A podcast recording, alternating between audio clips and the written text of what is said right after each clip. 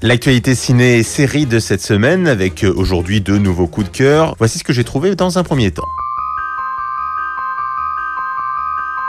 On ne parle que de show à l'américaine, mais nos Français aussi ont du talent. En témoigne cette incroyable série que vous retrouvez sur Canal Plus en ce moment, Le Bureau des légendes. La saison 5 est désormais disponible depuis avril dernier et retrace donc, pour ceux qui ne connaissaient pas cette série, les histoires du Bureau des renseignements français, donc les espions français. On voyage un peu partout dans le monde, on voit un peu comment ça se passe. On y retrouve Mathieu Amalric ou encore Mathieu Kassovitz, qui est le héros principal de cette série. Je suis pas fait pour ça. J'ai pas été formé pour ça. Il va falloir mettre un terme à ta mission. Les légendes qui sont donc tout simplement des agents infiltrés dans divers pays et qui rapportent des informations bien sûr à leur bureau de renseignement. Et Mathieu Kassovitz va à un moment donné trahir les siens tout simplement pour sauver une femme qu'il aime.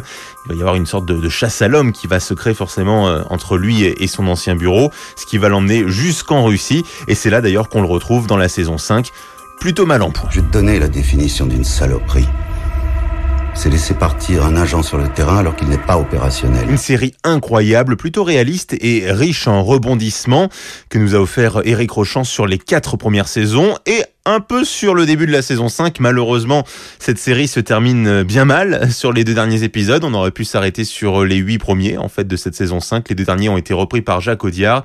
Et malheureusement, ça part sur un autre délire, donc euh, ça fait un petit tollé tout de même. Hein. Il y a beaucoup de fans qui sont euh, désorientés.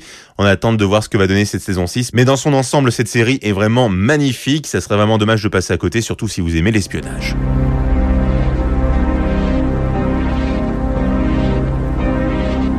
En deuxième choix, je vous propose le tout dernier film de Brian De Palma, le réalisateur de Scarface, de Mission Impossible, de l'Impasse, qui nous propose cette fois-ci Domino, un direct to vidéo, puisqu'effectivement il n'est pas sorti euh, au cinéma par manque de budget, on va y revenir bien sûr. Et ça raconte l'histoire d'un homme euh, policier à Copenhague qui perd son coéquipier, il se fait tuer, alors du coup, ben, il veut se venger. Je retrouverai l'enfoiré qui a fait ça, je te le jure. Alors on se dit un film de Brian De Palma avec un casting plutôt sympa, il y a pas mal de gens de Game of Thrones, notamment euh, celui qui joue Jamie Lannister. On se dit bah, forcément ça va être une incroyable réussite, ça, ça va envoyer du lourd. Et en fait non, pas du tout, c'est extrêmement mauvais. Alors la réalisation est, nulle, le scénario n'a aucun sens, les acteurs sont très mauvais, la musique elle donne envie de vous euh, poignarder dans les oreilles. Non non, je veux dire c'est ça faisait très très longtemps que j'avais pas vu un film aussi mauvais et je me suis dit bah il faut absolument que je leur en parle. Hein. Donc n'hésitez pas si vous avez euh, deux heures de temps à perdre, regardez C'est sur le replay de Canal+.